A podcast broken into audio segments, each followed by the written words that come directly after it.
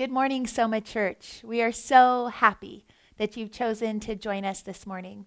My name is Robin. This is my amazing husband, Christian. And we're really excited to teach today from the book of Second Corinthians, chapter 5. Specifically, we're going to focus on verses 1 through 10. So, before we go into the text and read this passage, we want to give you a little bit of context. Paul is writing this letter to the church that he planted. And candidly, there's just a little bit of feedback and correction that he offers up to the Corinthian church. But in this, in this section, he aims to bring an eternal perspective and attitude that will please our Savior. So, our hope for Soma Midtown is that we would paint a picture of a faith filled view of this life in comparison to the eternal, which allows us to have good courage as we live radically for Jesus and the cause of the gospel we live our lives with the goal to please Him through placing our faith in Him and our hope in His steadfast love. Join me in reading the scripture from 2 Corinthians chapter 5, verses 1 through 10. For we know that if the tent that is our earthly home is destroyed, we have a building from God, a house not made with hands, eternal in the heavens. For in this tent we groan longing to put on our heavenly dwelling, if indeed by putting it on we may not be found naked. For while we are still in this tent, we groan, being burdened. Not that we would be unclothed, but that we would be further clothed, so that what is mortal may be swallowed up by life. He who has prepared us for this very thing is God, who has given us the Spirit as a guarantee. So we are always of good courage. We know that while we are at home in the body, we are away from the Lord, for we walk by faith, not by sight.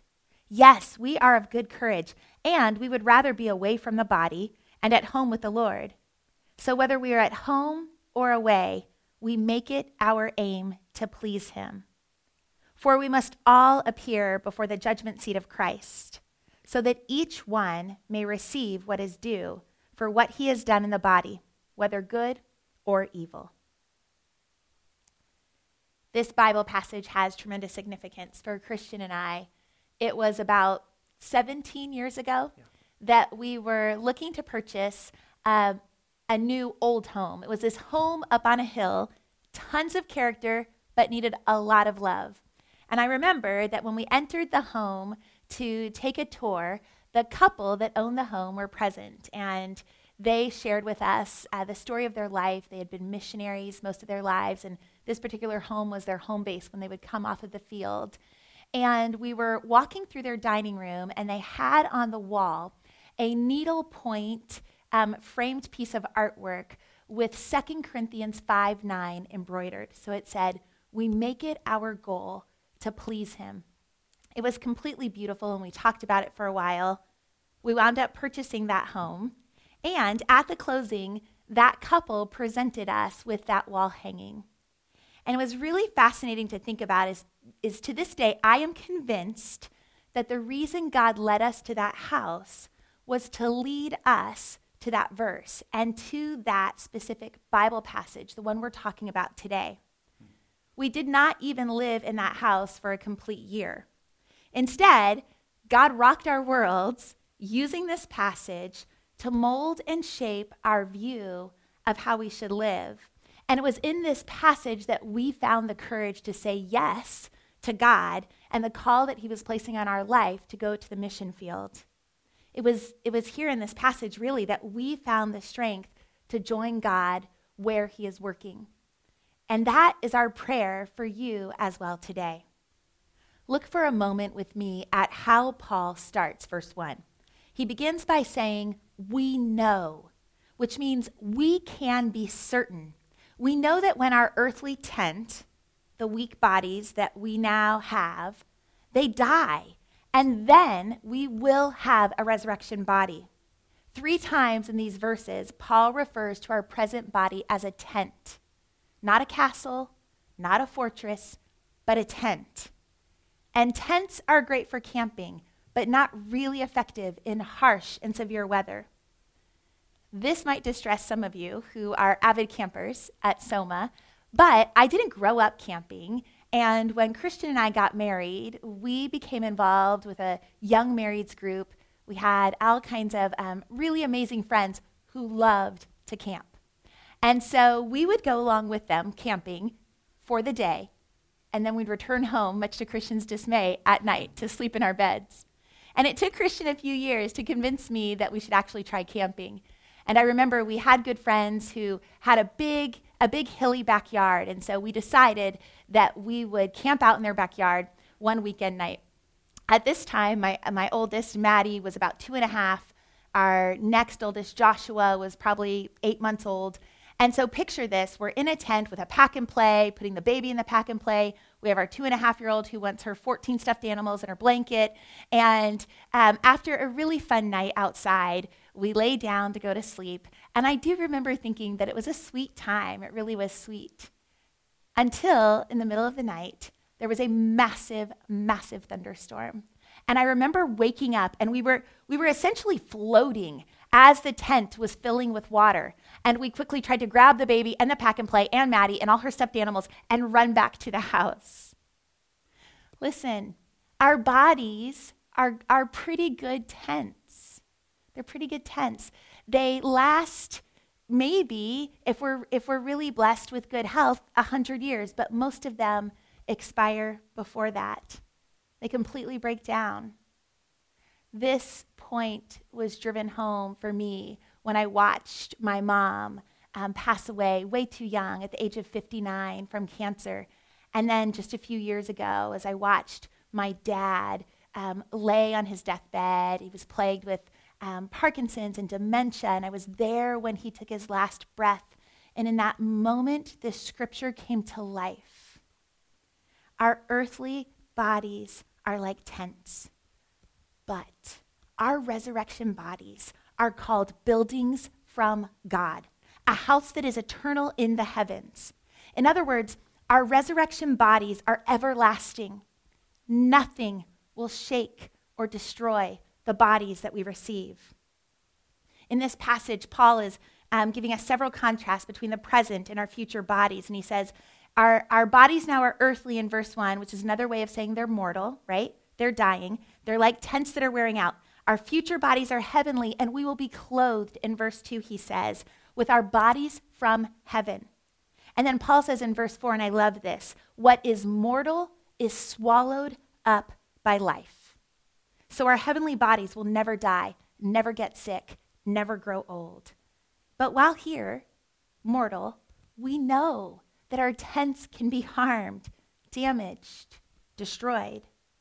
We're frail and temporary. And here's the truth for us as followers of Jesus Christ living for the cause of Christ and the advancement of the gospel often requires the acknowledgement and the acceptance that our tents, our earthly bodies, may be damaged and destroyed because of that pursuit.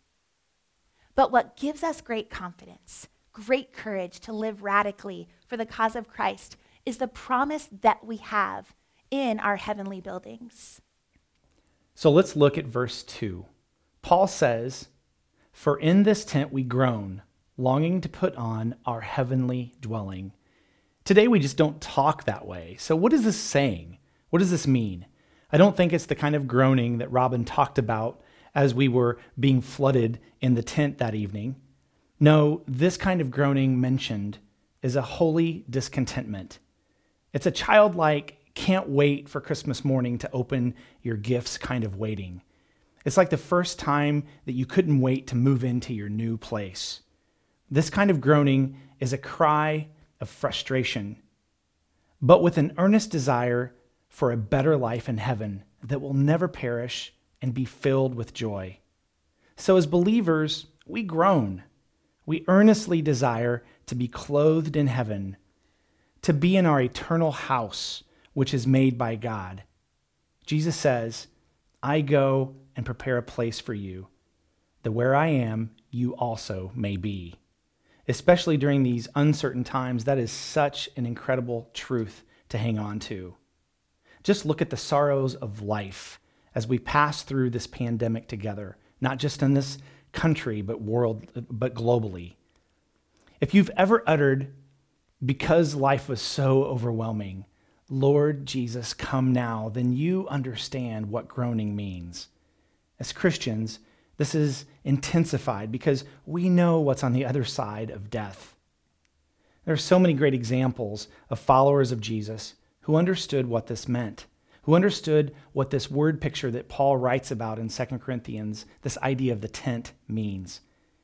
They lived with confidence, knowing that they had a building, a home not made by human hands, but made by God, waiting for them. And this truth drove the way they lived in radical ways. And that radical living illuminated the truth of God's word. I read this week in a blog post by Ann Voskamp, who's a popular author, about a group of believers called the Gamblers. They lived about 250 years after Christ during the height of the plagues. And here's what she wrote about them. When the dead were heaped in the streets, the gamblers risked their very lives to bring food to the sick, nurse the weak, bury the dead. In the midst of a pandemic, there were Christians who called themselves the gamblers, who gambled all of their lives away on the way Jesus lived, who risked their literal lives so that Christ's love could literally win. What if Christians in the midst of this pandemic gambled everything on living Jesus' way, finding creative ways to still wash feet, still reach out hands, still meet needs because Jesus met ours? I love that she wrote that, and I really believe that the only way to live in this manner is to have an understanding and faith in the promise of eternal life and in our heavenly homes. The stories of radical living, like the gamblers, have been chronicled all the way through church history. Uh, one of our favorite stories is about a missionary named Jim Elliot in the 1950s.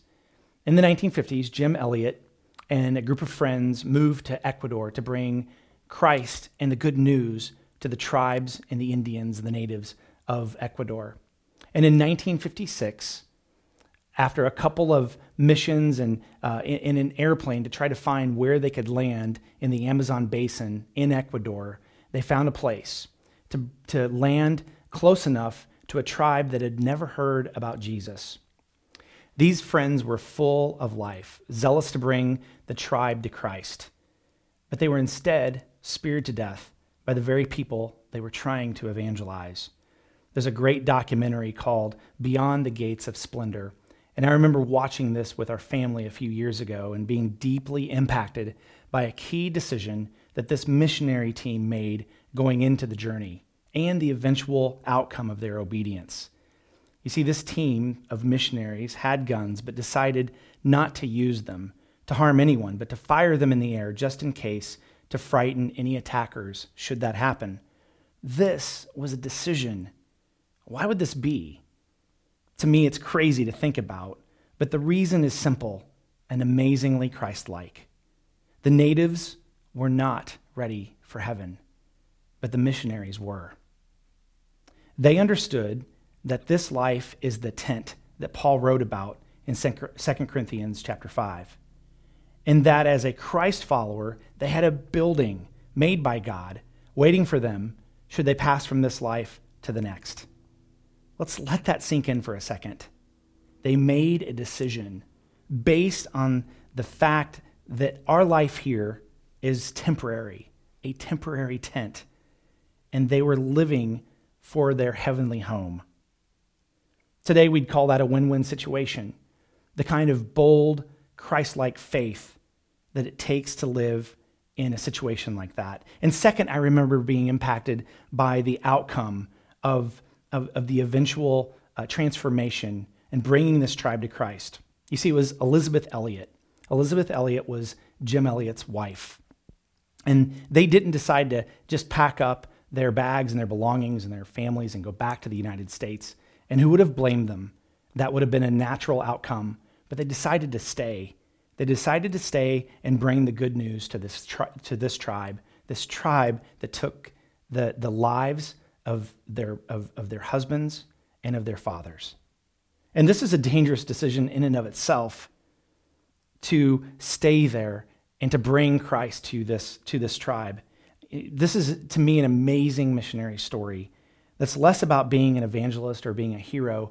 It's, it's about having the fact of 2 Corinthians chapter 5 fully in your heart, fully in your mind, that we live in a temporary tent.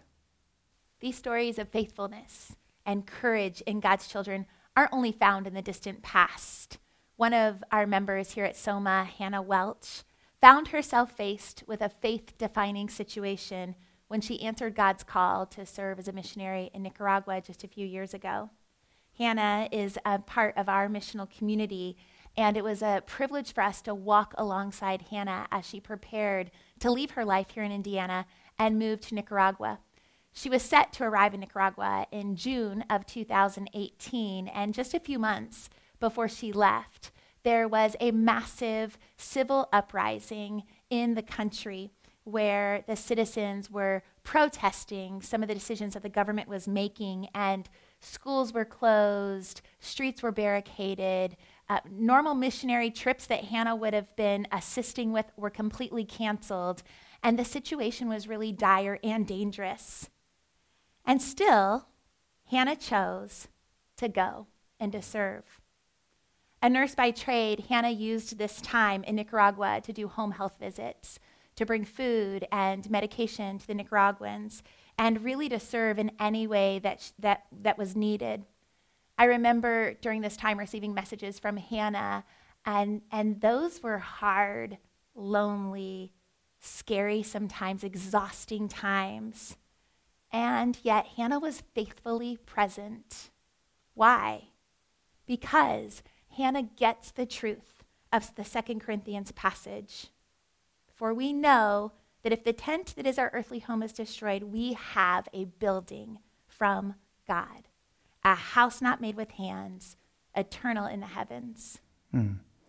Living like Hannah did in Nicaragua doesn't mean that emotions are thrown out, causing us never to need encouragement.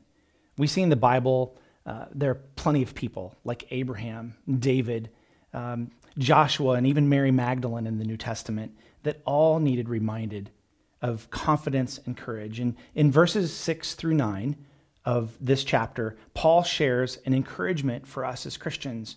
He wants us to be courageous, he wants us to be confident. So we are always of good courage. We know that while we are at home in the body, we are away from the Lord. For we walk by faith, not by sight.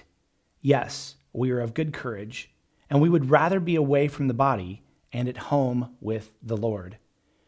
The main truth here is stated twice in verses 6 and 8. We are of good courage. We are confident. Right now, we are at home in the body. And being at home in the body obviously means that we're not home in heaven with Jesus. But when we are at home with the Lord, then we are really at home. Paul is vulnerable here as well, and he's completely transparent with his hopes and his dreams.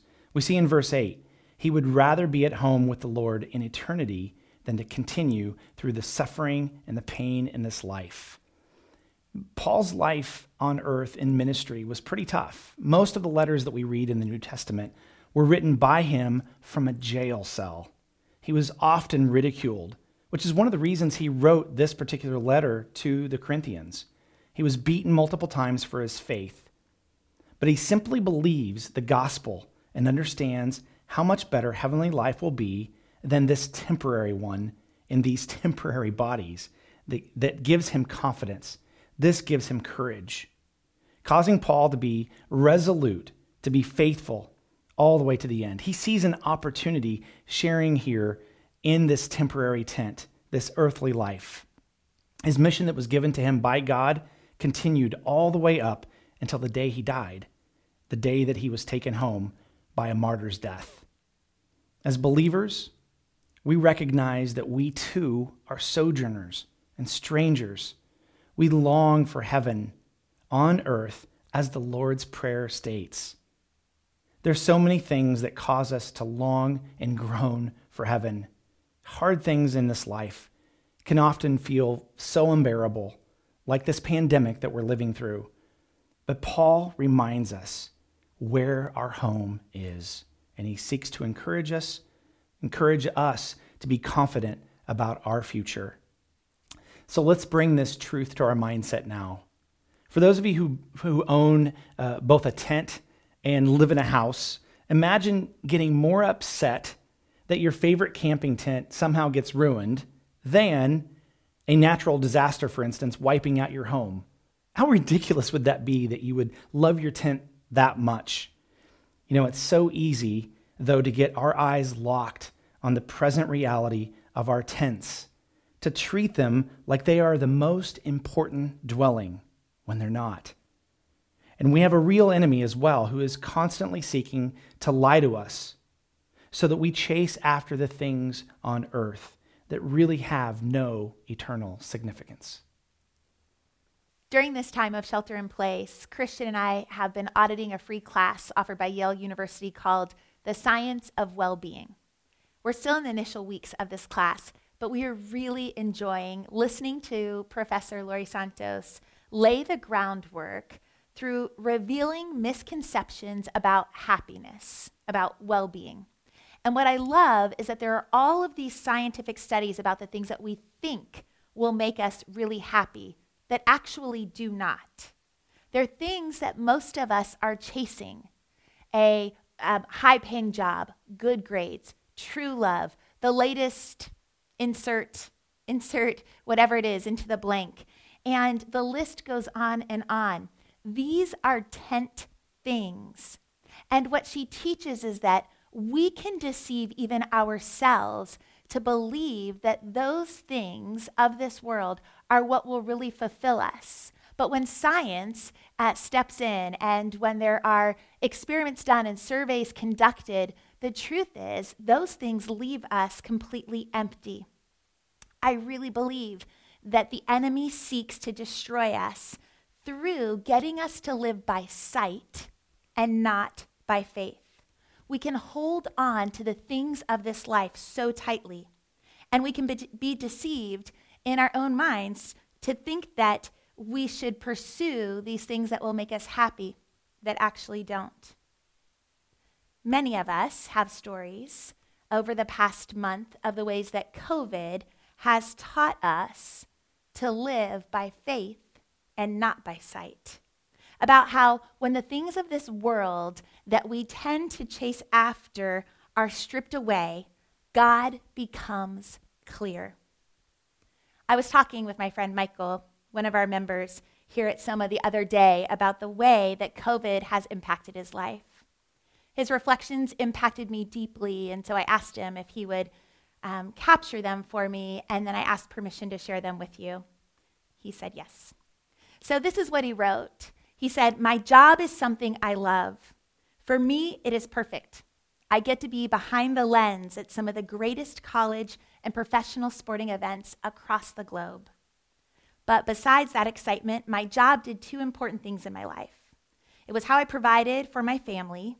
As a husband and father, this is something that we strive for. And the other, it was my creative outlet. It is my art form. And with sports, there's no second chance. You are live to the world, showing art in real time, and it's an incredible feeling, really the perfect job. But last month, while at the men's Big Ten tournament, the coronavirus took all of that away. My job that provides for my family, gone. My creative outlet, gone.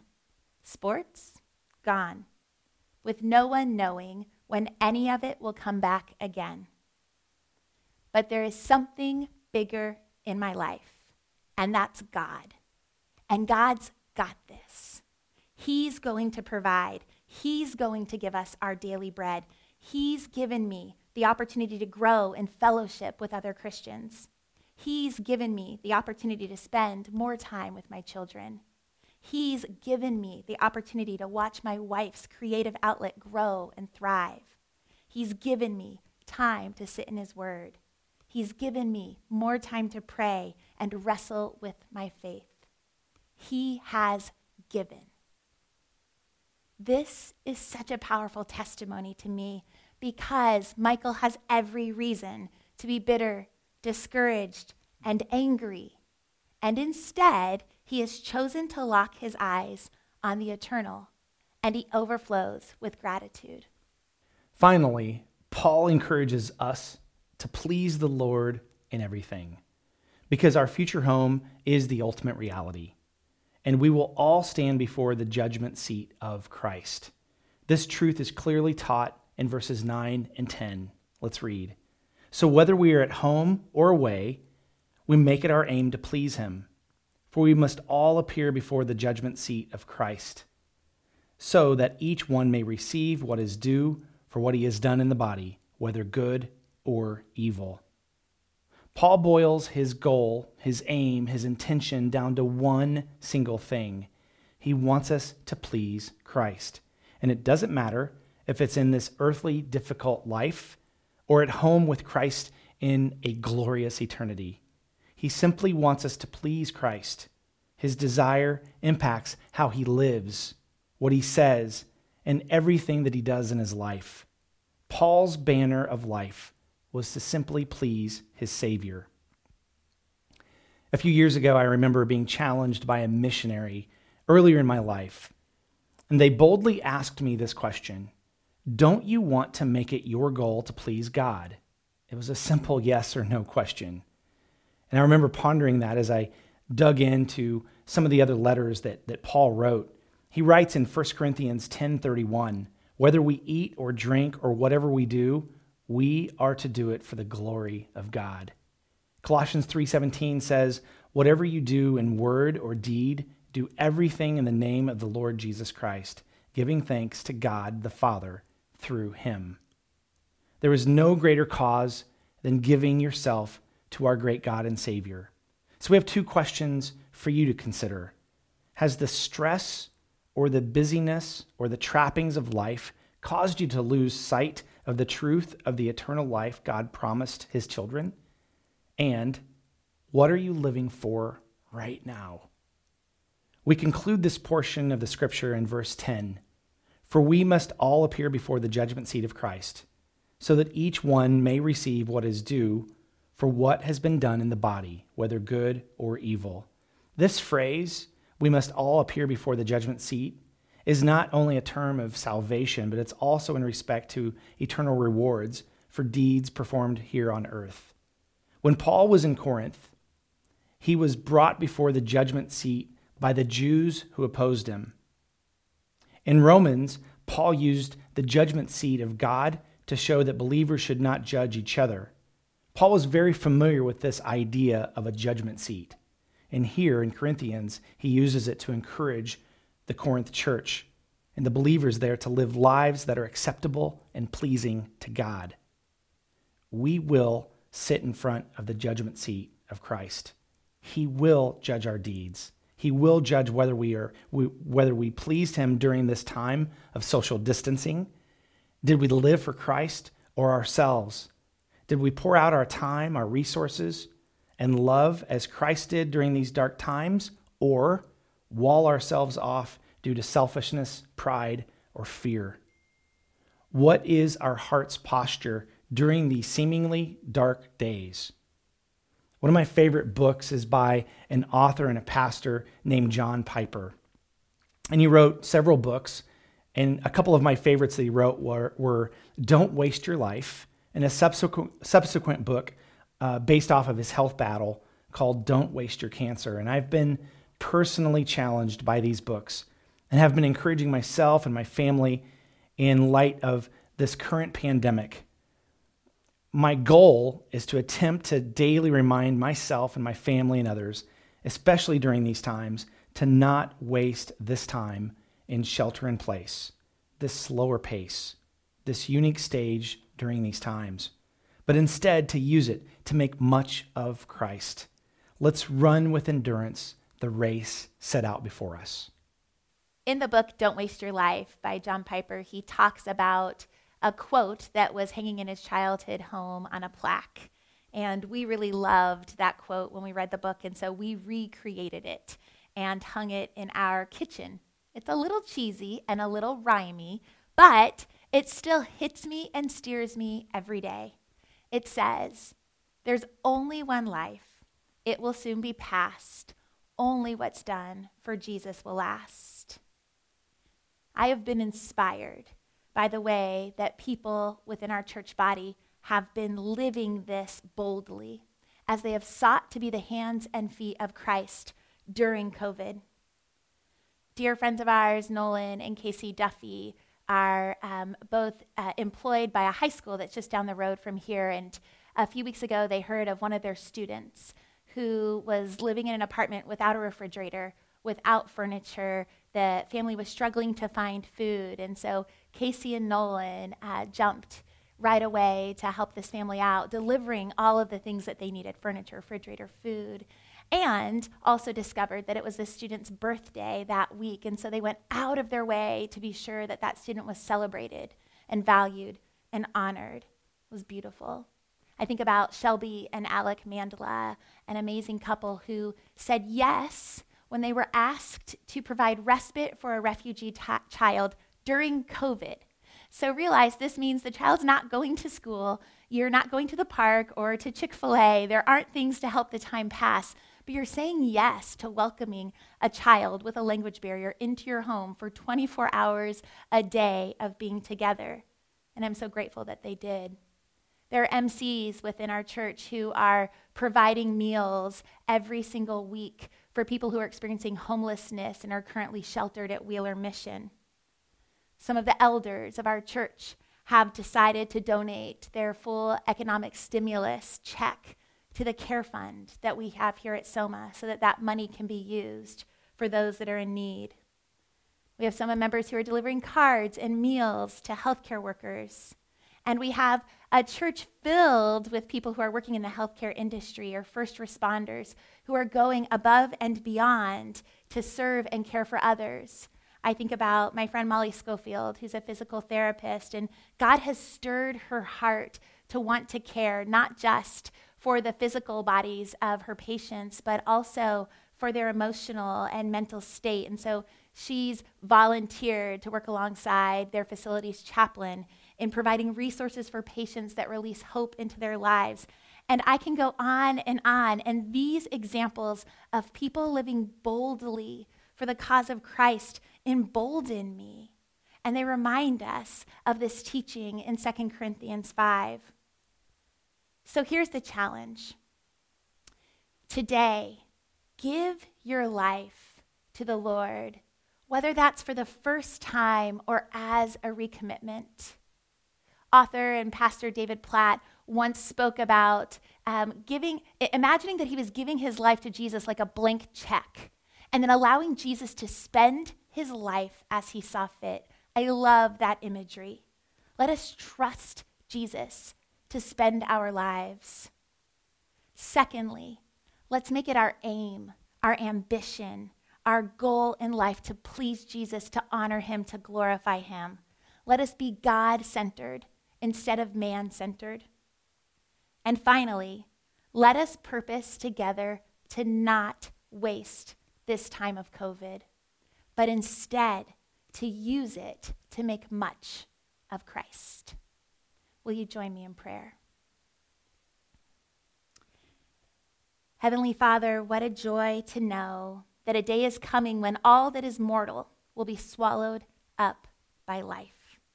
And we will stand in the presence of our Lord Jesus Christ. Thank you for the truth that we will one day be clothed in a new resurrected body, like Christ's own glorified body. Thank you that we're not under condemnation because we have trusted Christ for the forgiveness of sins. And, and we praise you that the suffering and the groaning of this present time are not worthy to be compared with the glory that shall be revealed in us. We praise you for your goodness and your grace. We pray all of this in the holy and precious name of Jesus, our Lord and our God. Amen.